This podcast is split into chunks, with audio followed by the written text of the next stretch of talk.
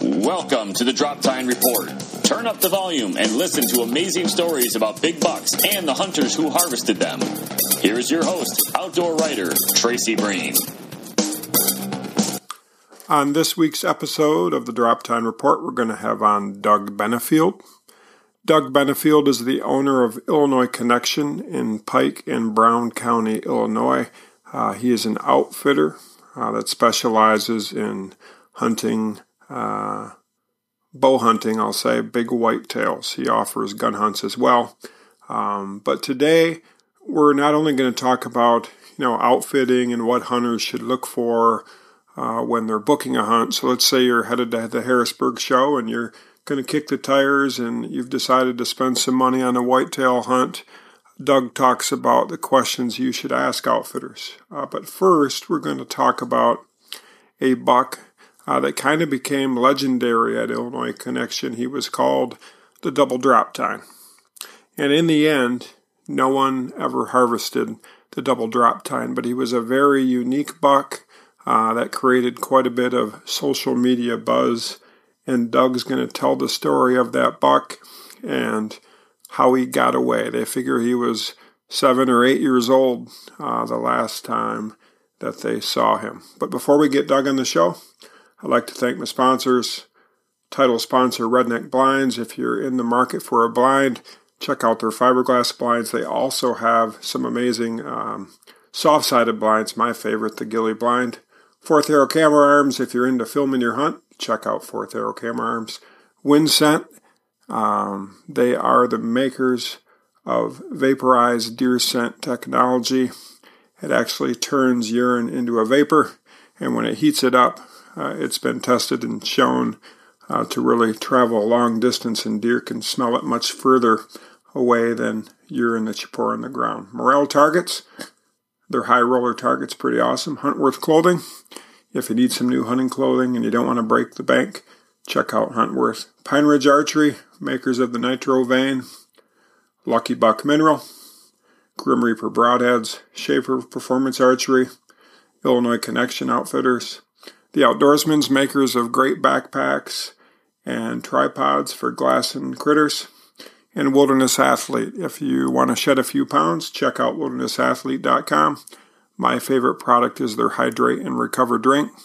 Enter drop 10 at checkout and receive a discount. Now let's go ahead and get Doug on the show. Welcome to the Drop-Tine Report, Doug. How are you today? Excellent, Tracy. How about you, sir? Oh, staying alive, my friend. I, am sure uh, the season is winding down there in Illinois, and and uh, it's probably run you ragged a little bit. Uh, how's the season went? Uh, we've had a very good season. Um, I mean, as usual, uh, this is our 19th, and you seem to think that you know it all, but every year, Mother Nature she throws you a different curveball. But um, been a very good season collectively some of our larger calendar deer that we want to make someone a superstar out of and really publicize. Um, they've evaded us. Uh, once they get to five and six year old, which we do get a handful there, the the level of difficulty increases. Um, so uh, they're still out there, but uh, you know, collectively, collectively, like I've said, it's, it's been a great season. So, what happens uh, with those older deer? You know, obviously you're posting those pictures on the, on uh, your website during summer, and they're pretty regular, showing up on trail camera. Then all of a sudden, boom, they're gone. You would think with the amount of ground you you guys hunt thousands of acres of unpressured ground. You know the everyone thinks that oh it's you know you're hunting in a park so to speak, but they're still wild deer and they, they just disappear, you know, come October, huh? Oh, it is, it is amazing. Um, you know, we have, uh, you know, for instance, I've got a six by five, obviously, you know, he's six on one side, five on the other. I know this year he's six years old.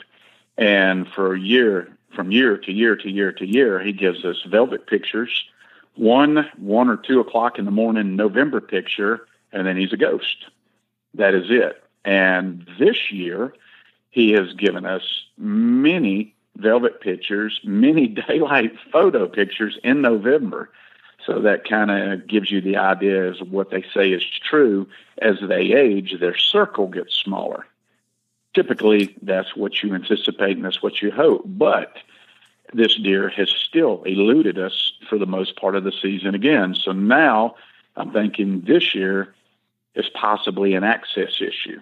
I think he's watching us coming and going because he's made himself, um, you know, presentable on camera. But we still can just, it's smart. It's just absolutely smart. It just goes to show you, you know, even on unpressured ground, uh, there's a certain amount of pressure, obviously. And if, if a buck gets that old, he's obviously had some close encounters along the way and he becomes wise. Very, very wise. Uh, that is true. And I think really at that age, um, I, I, don't know, I can probably um, give you an example as the way you were when you were younger, just like I was. I mean, I just turned 50 and look at the activity. I mean, we were just out, you know, shooting basketball, playing football, just running the gauntlet. But as you age, eh, it's okay. Sit in front of the TV, have a nice evening, let's read a book. It, you know what I'm saying? So, and I, I kind of think that's the, what these deer do. I mean, they know the game. Uh, they have become extremely large, extremely fat. Of course, they lose a lot of weight in that brief period that they are running the gauntlet, but I think for the most time uh, they're magnetized to the earth. They've got white belly down, and yeah. uh, they just know based on all of the other movements. So I think what they can do is strategically stay fat, fat, stay low early season. All of a sudden, these young guys, these 20 year old, 30 year olds, if we equate it to us, uh, you know, one and two year old, three year olds, they're running around. And once they see the activity increase, they make their presence, they do their deeds, and then they go right back down. And then once it happens again for the second period or third period, depending upon how the rut comes and goes as it does, um, I think that's what they do. They lay low, let the activity around them increase. It's time. Let's take a peek let's go right back down. I mean, I really think that's what it is. And then from there, I think it's just a little bit of luck, um, some camera surveillance to possibly catch him in a period just briefly. Um, and, and maybe you can capitalize on it. I mean, you would think for the most part they're going to make a mistake once or twice. It's just whether you're winning the lottery and you're timed and you're in that spot at the time he makes that mistake. You know, that brings up a buck that kind of became famous at Illinois Connection called the double drop tine. And, you know, it's just like you're talking. He, he became old and you personally had a history with him and many of your hunters had a history with him, but he never was confirmed dead, never was killed. Why don't you kind of tell the story of that buck? It is one of my favorite Illinois Connection bucks. Not certainly not the largest buck ever you know, seen on camera at Illinois Connection, but he had some amazing characteristics, and so everybody loved him and everybody wanted to kill him. Oh, no doubt. Um, that yes, that was one of our calendar deer. Um, was it our largest deer that we've been after? Absolutely not. But characteristically, probably the rarest. Um, I mean, to have double drop tines, you just do not see that too often. It's kind of like extremely long brow tines uh, it, it's just one of those rare qualities. So uh, you're right. Uh, he was a photogenic deer. He was a sought after deer, but he was extremely, extremely smart. Um, he came into the scene years ago and uh, just all of a sudden, boom, early, you know, velvet photos, September, excuse me, August, July, August into September. There he was, one single large drop tine. Um, just a big, uh, I think it was a nine pointer at the first year he popped in the scene, uh, and he was traveling with a 170 inch 10. Uh, naturally, he wasn't as big as a 10, but he was just, he had a drop tine. Um, we never seen that deer from September until all the way down. I think it was second muzzleload season. Uh, we had a hunter from South Carolina. The deer walked out to present himself, and he was broken. Uh, you know, of course, the hunter had known what the deer was off of our trail camera gallery, but he was broken. Uh, the drop tine side was completely snapped off. Um, so, you know, one of my hunters did, like I say, recognize him. So late season, I was in doing some doe management on a standing beam plot, and that deer walked out in front of me. and it was amazing how much larger he was. There was a three year old, probably a 140s deer out there with him, and a 130s deer, and he literally was uh, body wise about two feet longer. His wow. color uh, was just way different, and he just looked old then. I mean, he had a big chest, low in the hips, and his camp as he went across the field was just beautiful to watch. I mean, when you get aged deer into a food source versus younger deer, you can really see the twos, the threes, the fours, the five, the sixes, just their demeanor, just their actions, everything. I mean, it was just beautiful to be able to watch him, even though broken. Uh, so I watched him make his walk out across the field. He ate, he followed the fence line, and boom, that was all I seen him for the year. Um, you thought he would have been regular. Where he wintered, I do not know. We did not find the good side. Of course, you know, the broken side. I, I do not know where he wintered. And we had all the food in the world. How old do you uh, think he, was, was at that point? I think at that point, really looking at him, I honestly think he might have been a six year old, Tracy. Okay. Huge, huge body, even late. Just the color. Uh, he had the color of an auburn. He had like an auburn hue to him, mixed in with some with some salt.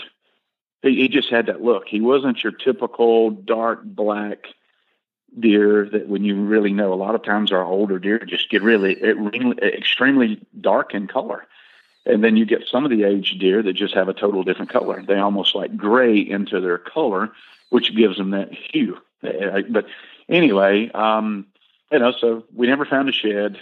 The following year he popped on camera and he had double drops. I mean boom which you just do not see that. And and he was, and they just, were perfectly symmetrical as well. You know, it's important to point that out. I mean, they were, I mean, each side looked like the other side. They were twin sides. Oh yeah, absolutely. And and and again, he wasn't the largest deer ever. I mean, he was probably 160s deer. Uh, but just the mass and just the character and just the drops and, and the moment we posted his picture, I guess you do not realize, um, you know, the actual rarity of an animal like that with double drops. But I started getting phone calls that was absolutely amazing. You know, people are like, "Hey, Doug, I'll pay you ten thousand dollars to come and hunt this deer." wow! And uh, oh yeah, it was just unreal. I mean, you know, people were looking at him almost like you know what you would uh, have if you had a pen raised deer. Uh, but yet he was free range and he was wild and they were willing to come do it. But of course, naturally, um, you know, that's not the kind of operation we are. And when I even entertain that. So uh, we had regular trail camera photos. We had regular history of him, and being aged like I think he was, I'm going to say he was seven at the time. He was very regular on camera. I mean, just boom, photo after photo after photo. I mean, he was so photogenic to where you know, I thought, hey, there's a very good chance we're going to get this deer very quickly, early season on. But that's never the case. Uh, so more or less, our groups of hunters that were coming in, we were just having a, a kind of like a lottery deal. Uh, I'd let all the archers draw out of a hat that were in camp uh, on the early season hunts, and the the one, two, and three top drawers or whatever. How I did it, and then they would go out on the deck, just a free range archery competition against the three who would, you know, get a chance to hunt him. Yeah, just mm-hmm. making it just fair for everyone. So we'd have a shoot off and, and fun. Whoever, yeah, yeah, it was fun, and whoever was closest to the dot uh, got to climb in the stand and hunt him if we had the right wind. And uh, fortunately, we did have the right wind uh, a couple of the days, and he did.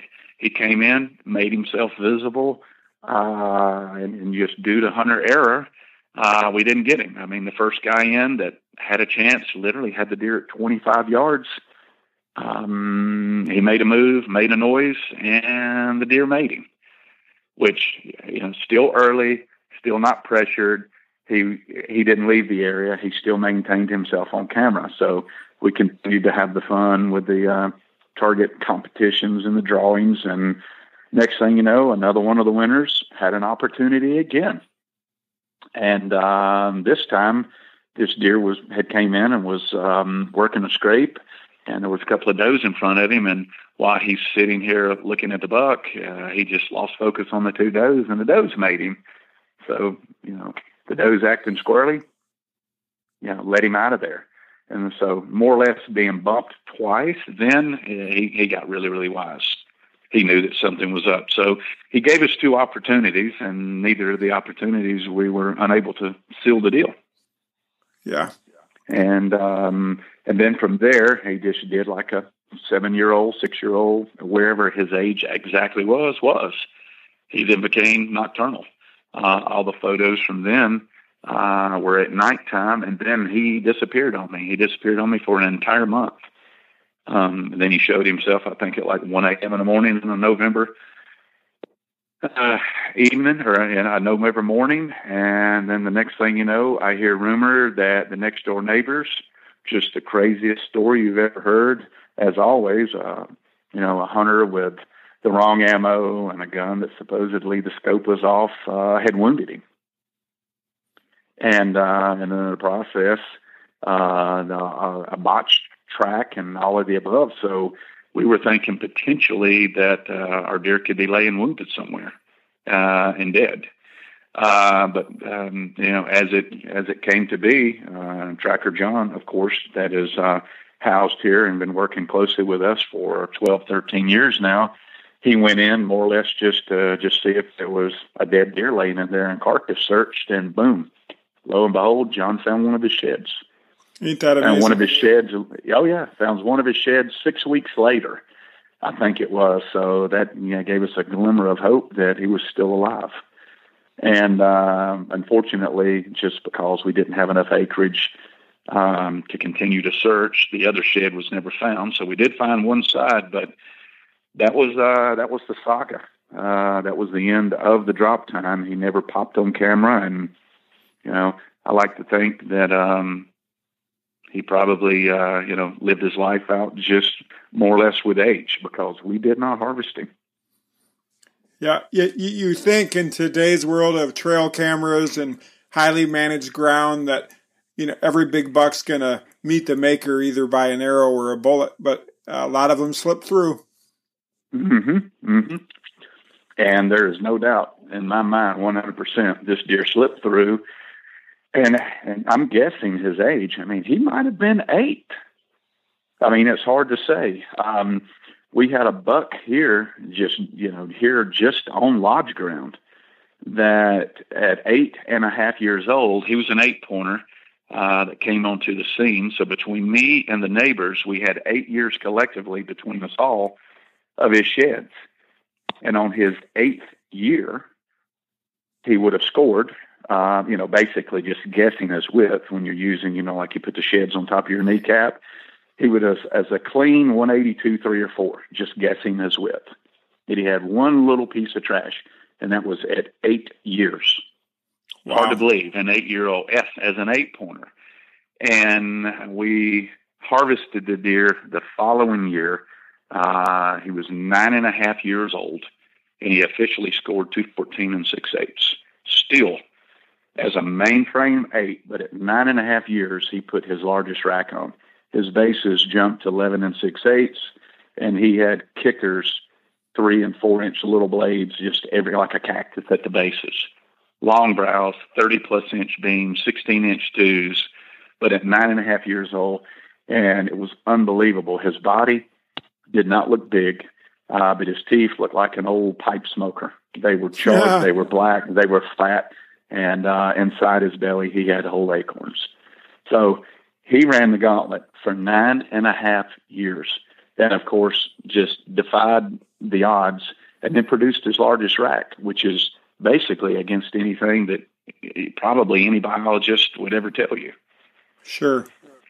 Yeah, but yeah, amazing. And, and we have this discussion amongst us and the guides all the time. You are correct. In today's world and the technology and the equipment that is available and out there for you to use, literally these deer run a gauntlet.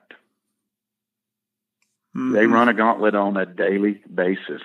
So when they make it to five, six, seven years old, it is just really, really stunning.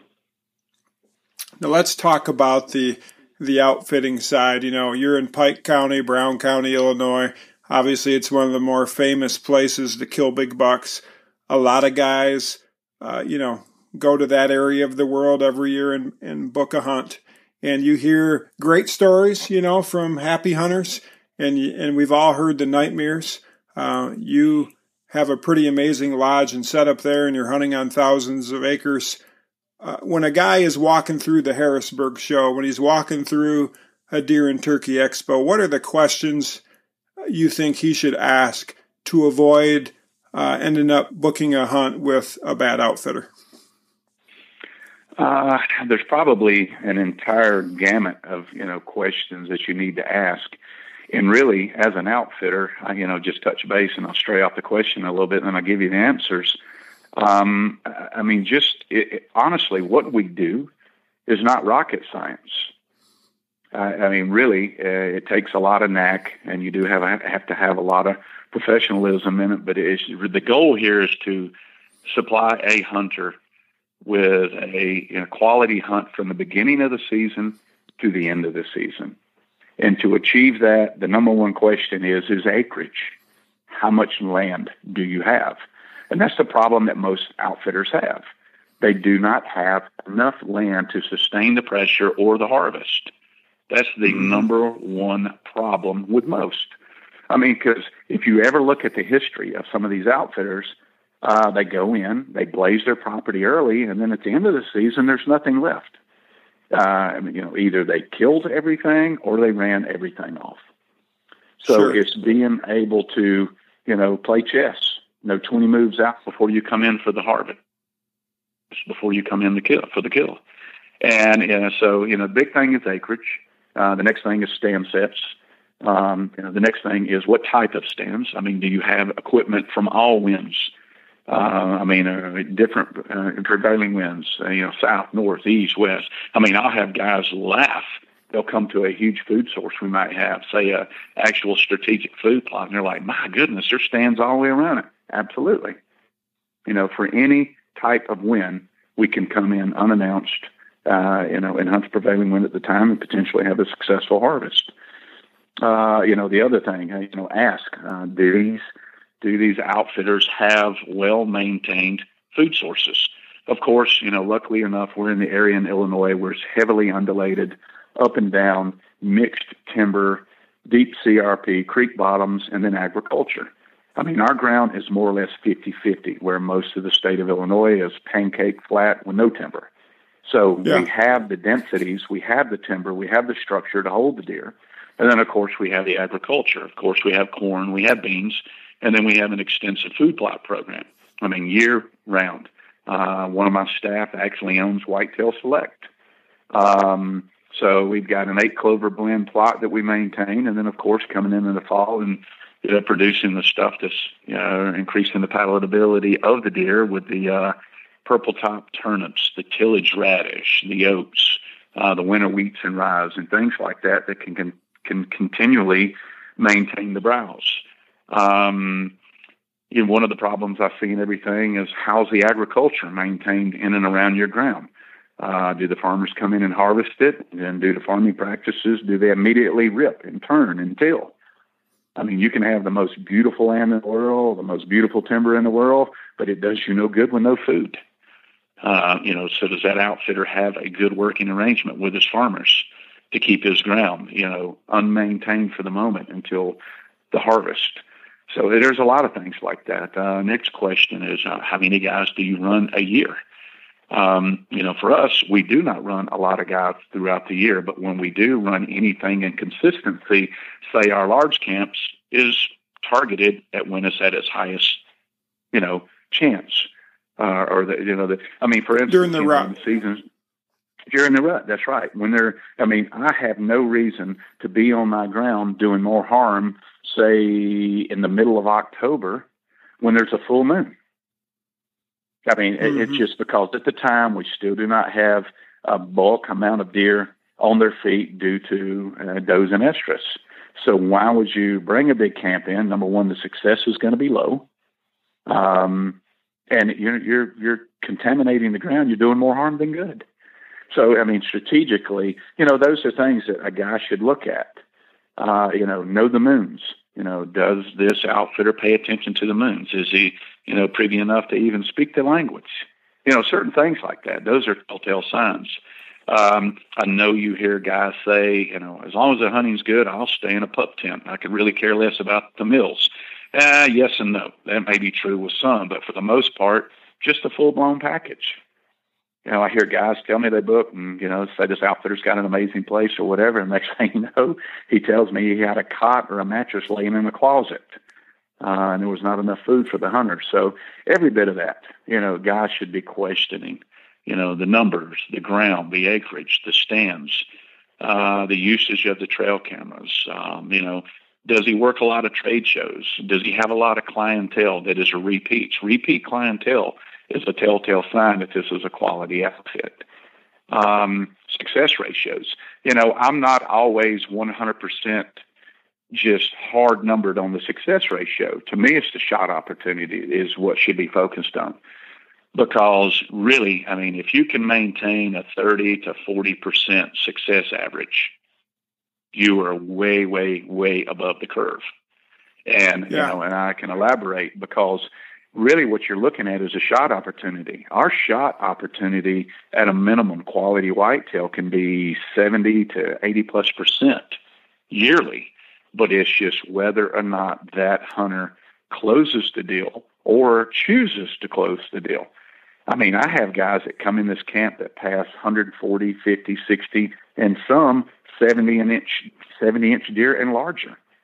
Uh, just because they know that there's a calendar deer in the area and they're willing to potentially gamble with that tag. So realistically, what I really needs to focus in on is what is the shot opportunity. Success a lot of times is all in the hunter's hand. And I think some of those numbers can be manipulated, you know, by outfitters. And that really one of the reasons I wanted to do this interview is, you know, I've I've hunted. I've been in the hunting industry for 20 years. I've hunted all over the country. And if if you've hunted with outfitters enough, you've probably been screwed by one. And there's a lot of guys who save their nickels and go on a hunt and end up, you know, very disappointed. Um, and I'm sure you've heard, you know, plenty of the stories over the years and and an outfitter should always provide references, don't you think, of guys who've not only been successful, but you know, guys that did go home empty-handed. Oh, for sure. You need to have both sides of the coin uh, readily available. Um, our reference list actually probably has more unsuccessful hunters on it than it does success, just because I would rather have a new clientele get the full story as to why he didn't have a deer and would he go back, you know, based on, you know, whether he harvested or did not. I mean, I mean, easily enough, I could throw a hundred references on there, and every one of them had the hunt of a lifetime. But that doesn't give you the true story. Sure. You know, it, it needs to be, to me, seventy-five percent more of the unsuccessful side, just because they can relate to the whole story. And, and you know, and these guys, really what they have to, you know, what they're looking at when they're walking around booking a hunt or whatever. Um, they're they're not buying a deer. If they're wanting to buy a deer, then they need to go to a fenced operation. Uh, but these guys, what they're doing is is they're hoping to buy an opportunity. You know, you would not book an elk hunt in Georgia. So demographically, you place yourself where the genetics are, where the herd is, where the whitetail are, and then you know, you hope to buy an opportunity. I mean, if everyone would have that mentality, they go to a good operation, um, they're on vacation. They just happen to be hunting. And then from there, and if they shoot a buck or they harvest a buck, that's just a bonus. That's just the icing on the cake. Uh, if those guys maintain that mentality and find an operation like that, that's a successful hunt because typically it's the camp, it's the camaraderie, it's the fellowship, and then the bonus. Because these guys that come in and put the pressure on themselves, where oh my goodness, I got to kill a buck. What are we doing? Day one, day two, day three. Uh, there, there's an energy, there's an electricity, uh, there's a stress level that they put on themselves to where it hurts them. I mean, actually, it'll be to the point where these guys will be making mistakes. Yeah, yeah. Now, what what can a guy hope for? You know, they're going to Pike County, Illinois Obviously, they're going there because where they live, probably like where I'm at in Michigan, or some people, you have a lot of people from down south and Georgia and, and Florida and those places. what can they hope to see and encounter? I mean, I know they can encounter a, a 200 incher and, and a Boone and Crockett buck, and you guys consistently produce large deer, not always 200 inchers, but every year there's a booner killed, it seems. Um, you know, what can a guy hope to encounter? Well, a mature animal for sure, but in a really what you got to look at is what time of the year. Uh, you know, so based on the times of the year when the when a hunter would be here in camp, of course the encounters can be different. Uh, for instance, you know, if a guy's coming in um, in an early season hunt, he would imagine or should know that the mornings are going to be really, really slow because most cases, you know, a, a mature whitetail does not have a lot of reason to be on his feet other than to eat. So the mornings can be a little slower, but in the evenings, bachelor bucks, um, you know, own food sources, fresh cut crops, you know, green, you know, all of the above. And then, of course, as the season moves, you get to the rut. The mornings are eventful, the evenings are eventful, so they kind of combat each other. But you know, what a guy can typically see is, again, based on the times, I mean, I've had multiple, multiple hunters before go out and see three, four, five mature deer. When I say mature deer, uh, I mean we could be talking 140 and up. I mean, you just honestly, you just never know. I mean, it is so amazing. Uh, guys that can come here on a rut hunt, um, on a rut hunt, you can have your level of difficulty there due to the lock we can have three days of long faces, everyone walking around. They're only seeing year old, two year old deer and an occasional three. And I'm like, look, guys, you know, these mature deer, they've got to doe somewhere. You know, they're tending her. It could be two, three days. And, and then boom, all of a sudden in a day and a half, the entire camp, you think they won the lottery. Uh, oh goodness, I just seen a 170. I just seen a 190. I just seen six different bucks chasing one doe. And oh my God, they were all 150 or better. And so you, you just wonder where they are. But but still, I mean, these are wild deer. You know, the guys that uh, flip on the Outdoor Channel or Sportsman Channel and you know and watch these TV shows. They were like, uh, "Hey, I'm here in Illinois today, and and we're going to hunt this river bottom." And they slam some horns together, and boom, here comes a buck, and they shoot it. You know, easily enough that can happen. But also, I mean, there can be some time invested. I mean, these are older deer they're wise deer, and there's a level of difficulty. Uh, but you know, typically, like what you're saying, you know, I know I've got guys that come down from Maine and Connecticut and Vermont, and these guys will hunt hard, daylight to dark. And they'll come in, and I'll be like, "Hey, Bob, what'd you see today?" Oh my God, it was the most incredible day ever. I've seen five deer, and I'm like, five, only five. I'm like, wow, it's a little slow. What do you mean? You know, I'll hunt daylight to dark, my entire season in Vermont and only see one deer. And you know, so and then the next day, this guy goes out and he sees forty deer, and you you know, you I mean, he's so ecstatic it just blows his mind. Uh, but you know, a guy can definitely come out and expect Tracy in a five day hunt and, and expect to see multiple mature deer. Mm-hmm. It's just whether or not he can close the deal on that multiple mature deer because we're predominantly archery. You got to do it. We yeah. can put him in the driver's seat. You got to steer it. now, how much ground do, do, you guys have between what you own and lease? Um, honestly, I do not know the exact acreage because yearly uh, I'll add a piece, take a piece, pull a piece. Our collectively between sixteen and seventeen thousand acres. Yeah. So obviously, there's pieces of ground that you know, aren't super pressured, and there's other pieces that see more hunting pressure just depending on the year. Absolutely, because every track based on the timber, uh, the acorn producing trees, the crops, the rotation, the food plots, yes, every farm hunts differently. Some farms can be hunted early. Uh, some farms do not need to be hunted until late. Some farms you can hunt them the entire season. They're just that type of farm. Um, matter of fact, we've got a farm right now south of us uh, that the farmer is actually in cutting the crops right now. He's shelling corn. Okay. So, so just imagine here's a farm that has 300 acres that has been standing for the entire year, 55, 60 lock-ons, and we're more or less finished for the year probably 50, 60 lock-ons on this piece of property, lock-ons, ladders, houses, and everything that have not even been visited yet. Okay. and just like that, it changes. Yeah. Now, now that piece is, you know, off the, off the table. That's right. That's right. That piece is off the table. Uh, we got a late January hunt coming up, and we're going to put a handful of guys in there. I mean, that's that again, that same aspect of being able to supply a quality hunt from the beginning to the end, having the ground. Uh, we probably have 14 to 1500 stand sites. That would be lock-ons, ladders, uh, redneck shooting houses, blinds, uh, hay bales, all of the above, everything.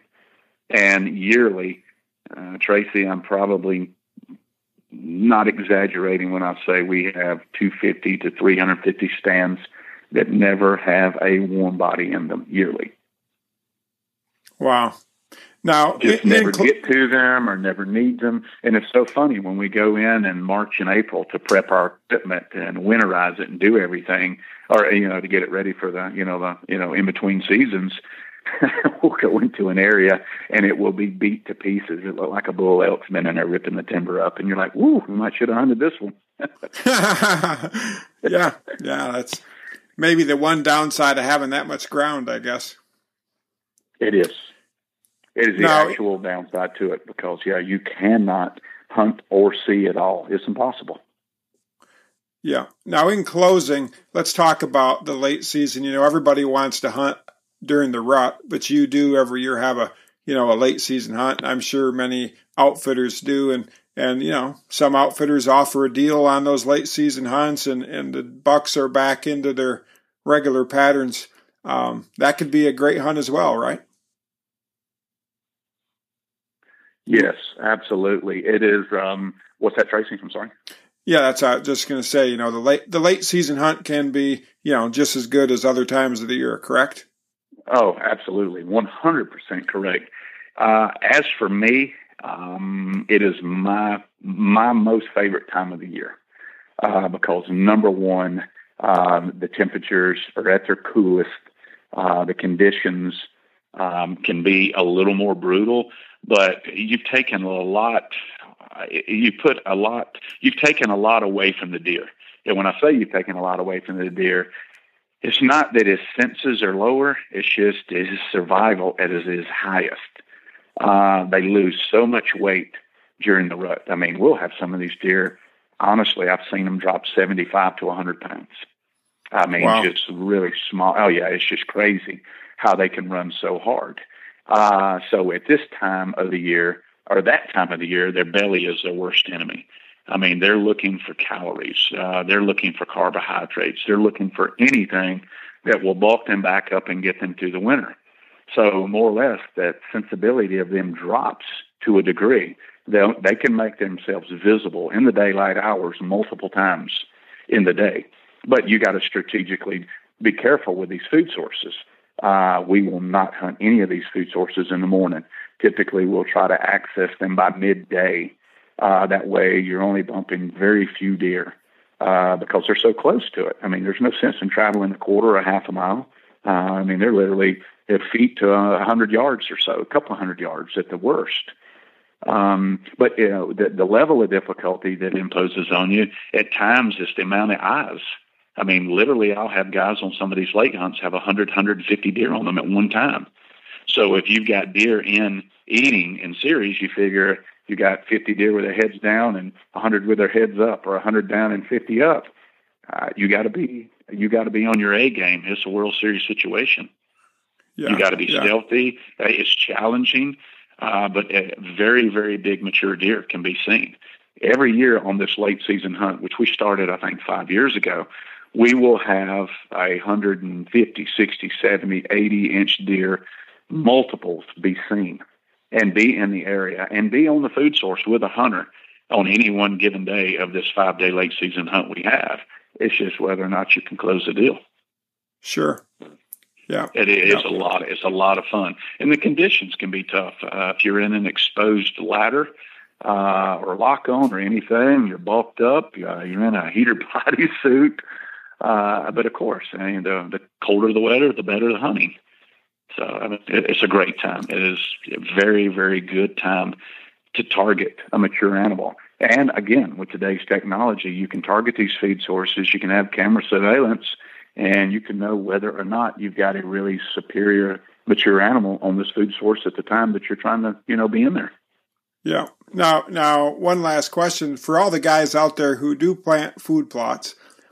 What has been your uh, greatest success for late season, getting them into the food? What's what's their f- favorite food source? Is it turnips or sugar beets, or what do you find?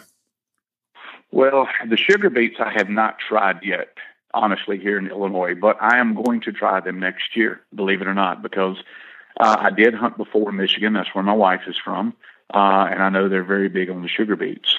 Um, honestly, Tracy, it just depends upon what type of uh, uh, precipitation, you know, as far as snow, frozen precip- precipitation you may have at the time. I know our late uh, turnip plots, radish plots, and everything are incredible on a day where we do not have snow. Uh, and of course, they're exposed. And you know, you do, and you have somewhat of a warmer day. When I say warmer day, I'm going to say 30, 40, 50 all of a sudden as a high, which really doesn't sound too warm. But as you know, you're from up north. You know, that's very warm in the winter. So a lot of times they're just like you and I uh, I mean, you can only eat a hamburger so many days in a row, then you need a salad, and then maybe you'll go back to steak. So they change with that too. So late season turnip plots that can be exposed, you know, with no frozen precipitation can be very good. Um, collectively, our clover plots can be very good. Again, it's on a day where it is slightly warmer, where they're going to go green. Um, and then if you can get a standing corn plot or a standing bean plot to be maintained. Uh, when I say maintained, be large enough to sustain the herd. Uh, with snow, I mean, that's a no brainer. Yeah. Yeah, no that, that maintain part is probably the tough thing because you're living in a high density area. They can turn a 20 acre field of clover into dirt pretty fast. Oh, absolutely. So it, it's really it's really you know there's a lot that you got to take into it. So so the guys that's doing it themselves, that's working their food plots, that last mow on your clover has got to be strategic. You cut it too low, too late, and then you got cooler temperatures come in and frost or whatever. You're basically not going to have much growth. You know, it is what it is. But eh, again, so there's like a fine line. You cut your clover too high, and then the early season, it's not as good because you don't have the young tender growth. So you, you got to try to time a lot of your plots as to when they're planted, when they're mowed, based on your deer and your movements and everything like that. And then again, I've, um, as a matter of fact, case in point, last year we had one of the worst winters that I can remember. Uh, we had heavy snow come in, and then it melted uh, and then it freezed, and then it snowed on top of it, and then melted and snowed, and the next thing you know, we got a crust for two months. So my turnip plots, my clover plots, they were useless. They couldn't break through. My bean plots, my corn plots, of course, they didn't last long enough. So the next thing you know, my deer that I normally would have wintering on me, they left. Mm-hmm. I, I do not know what they found. Of course, again, Mother Nature, it finds its way. Uh, did they dig large hub holes out in the woods and find acorns and brassicas and CRPs and grasses and filter strips and things like that? I do not know. But you know, you encounter some years like that. Unfortunately, due to CWD and you know being in some of the northern states and everything like that, we cannot feed. Uh, yeah. I'd, I'd love it. I mean, last year, if I could have rode around with some large alfalfa bales, I'd have kicked alfalfa bales out and of course your herd would have fed just like cattle. Yeah. Um, but you know, I don't know that there's ever a perfect formula yearly to do. Uh, but it is a it's a combined effort. It's just like uh, running any big business. That's the pie. It's just what piece of the pie that you put out there yearly, and um, you you've got to do a little bit of everything. Hmm. Interesting. Well, I know uh, you plan on going hunting yourself today. You told me before the interview, so uh, I'm going to let you get off here, and, and hopefully you shoot a slammer yourself today. yeah, thank you very much, Tracy, and I appreciate you giving me a call. Yeah, take care. All right, you too. Bye bye. Bye bye. To learn more about Doug Benefield or Illinois Connection, check out IllinoisBowhunting.com. He does offer one heck of a lodge and an amazing hunting experience. On the next episode, we're going to have on Melissa Bachman, the host of Winchester's Deadly Passion. We're going to highlight her amazing season. Uh, this past season, she was able to kill four whitetails in a seven day period, and a couple of those were on public land. To learn more about me, visit my website, tracybreen.com, T R A C Y B R E E N.com. Uh, that's where people go to book me for wild game dinners. Until the next episode, if you could give me a review on iTunes or Google Play, I'd appreciate it. Thanks and have a great day.